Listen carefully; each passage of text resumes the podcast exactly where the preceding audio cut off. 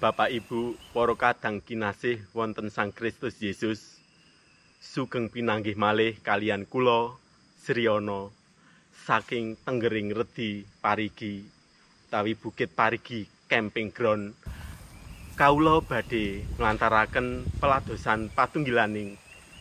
Pandonga dinten menika Rebo tanggal sedasa Maret kalih selikur bab piwucalipun Gusti Yesus ing Redi.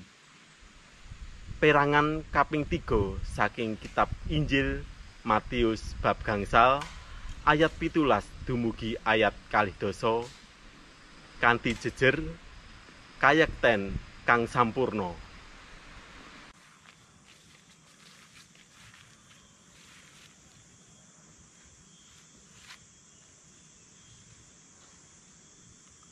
Para sederek ingkang kinasih saderengipun kita sami maos saha ngraos-ngraosaken peranganing kitab suci menika. Sumangga kita ndedonga rumiyin nyuwun pepadangipun roh suci. Sumangga kita ndedonga.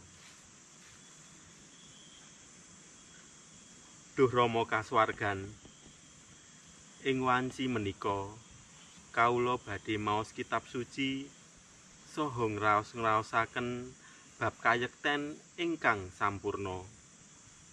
Inggih peranganipun piwucalipun Gusti Yesus ing redi. Mugi kawula kaparingana mening tias saha resi ing manah. Temah kawula boten klentu boten salah kaprah anggen kawula nggadahi pangertosan lan pamawas bab angger-anggering toret menika. Amin. Pausan kitab suci medal menika saking Matius bab gangsal ayat pitulas dumugi ayat kalih doso. Matius bab gangsal ayat pitulas dumugi ayat kalih doso. Kowe aja padha duwe pangira yen tekaku iku arep nyuwak toret utawa kitabe para nabi. Tekaku ora nyuwak nanging malah nindakake. Awit satemene pituturku marang kowe. Nganti sirnane langit lan bumi iki angger-angger ora bakal sirna saiyot utawa secorek. Sadurunge iku kabeh kelakon. Mulane sing sapa ngurakake salah sawijining pepakon iki sanadyan kang cilik dhewe sarta memulang mengkono marang wong iku bakal oleh papan kang asor dhewe ana ing kratoning swarga. Nanging sing sapa nindakake lan mulangake kabeh pepakoning turet iku bakal oleh papan kang dhuwur ana ing kratoning swarga. Mulane pituturku marang kowe. Menawa kasampurnanmu ora ngungkuli kaberane para ulama lan para wong farisi kowe mesti ora bakal lumebu ing kratoning swarga. Mekaten sabdanipun Gusti. Para sederek ingkang kinasih, ing antawisipun para murid-muridipun Gusti Yesus ugi ing antawisipun kita sedaya mboten awis ingkang tasih nggadahi pamawas ingkang salah kaprah.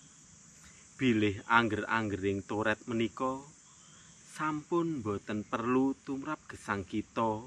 Amargi Gusti Yesus sampun rawuh ing donya minangka gantosipun. Pramila ing piwucalipun ing perangan kaping tiga menika dipun tegesaken dening Gusti Yesus. Bilih rawuhipun Gusti Yesus ing donya menika sanes mbatalaken angger-anggering toret nanging kangge jangkepi. Liripun angger-anggering toret sanes teks utawi pepaken ingkang namung dipun mangertosi lan dipun apalaken nanging kedah dipun tindakaken malah kacetha bilih angger-angger menika asipat langgeng. Sayot utawi takeran ingkang alit piyambak lan sacorek utawi satunggal titik nil mawon boten pareng dipun ewahi. Napa malih badhe dipun suwek?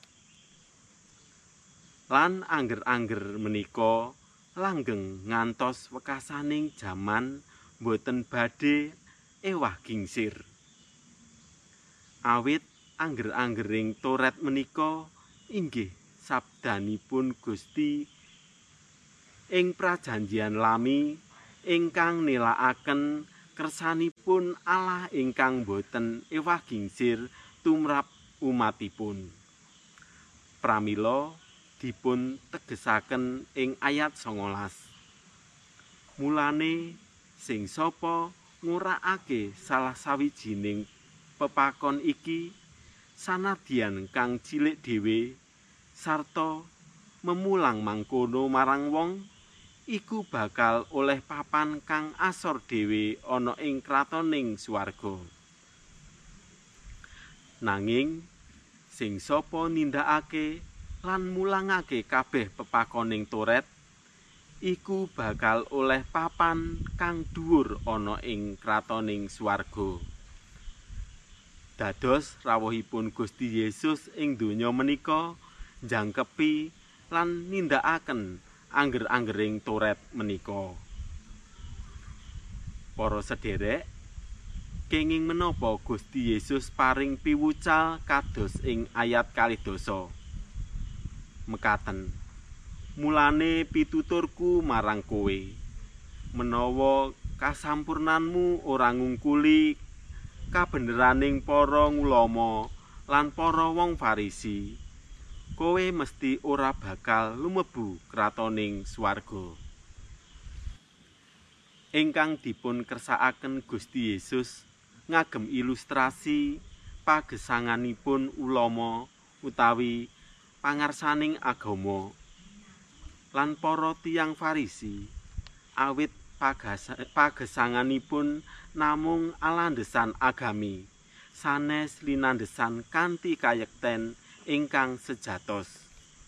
Piyambake boten nindakaken sabdanipun Gusti. Ingkang katindakaken tiang-tiang Farisi namung asifat lahiriah.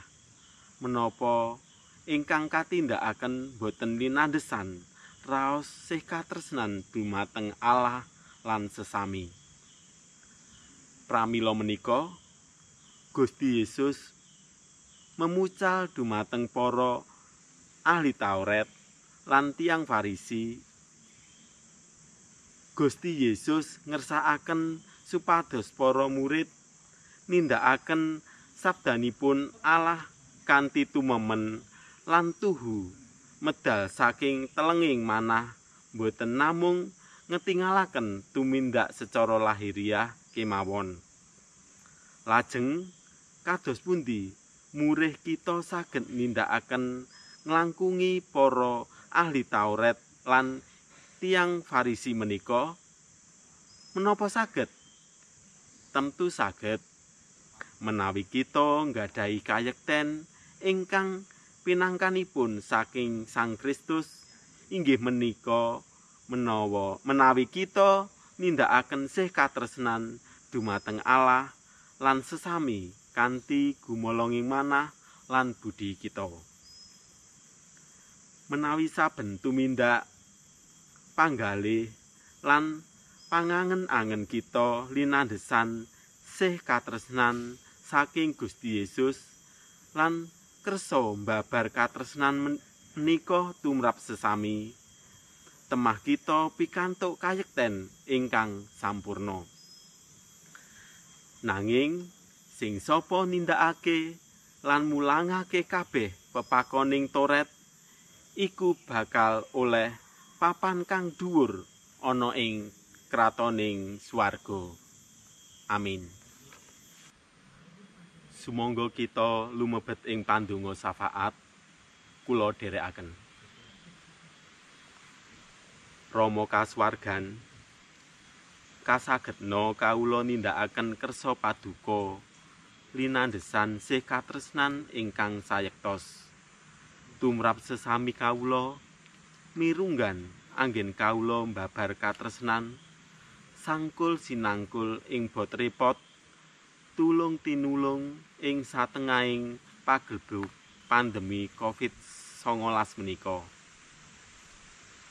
Tumrap bangsa lan negari kawula anggenipun budidaya mentas saking krisis amargi pandemi. Anggenipun ngadepi mawarni-warni bencana alam redi njebluk siti longsor lindu beno bandang ing mangsa rendeng menika. Landas lan perkawis-perkawis sanesipun ingkang boten wawi kula sebataken setunggal bapa setunggal. Mugi paduka berkahi lan paring kawicaksanan soho kasantosan tumrap pangarsaning bangsa temah anggenipun ngemban ajibah ingkang awrat menika saged katindakaken kanthi sukarna lan kebak ing tanggal jawab. Wonten sih kawelasan paduka kawula nyenyuwun amin.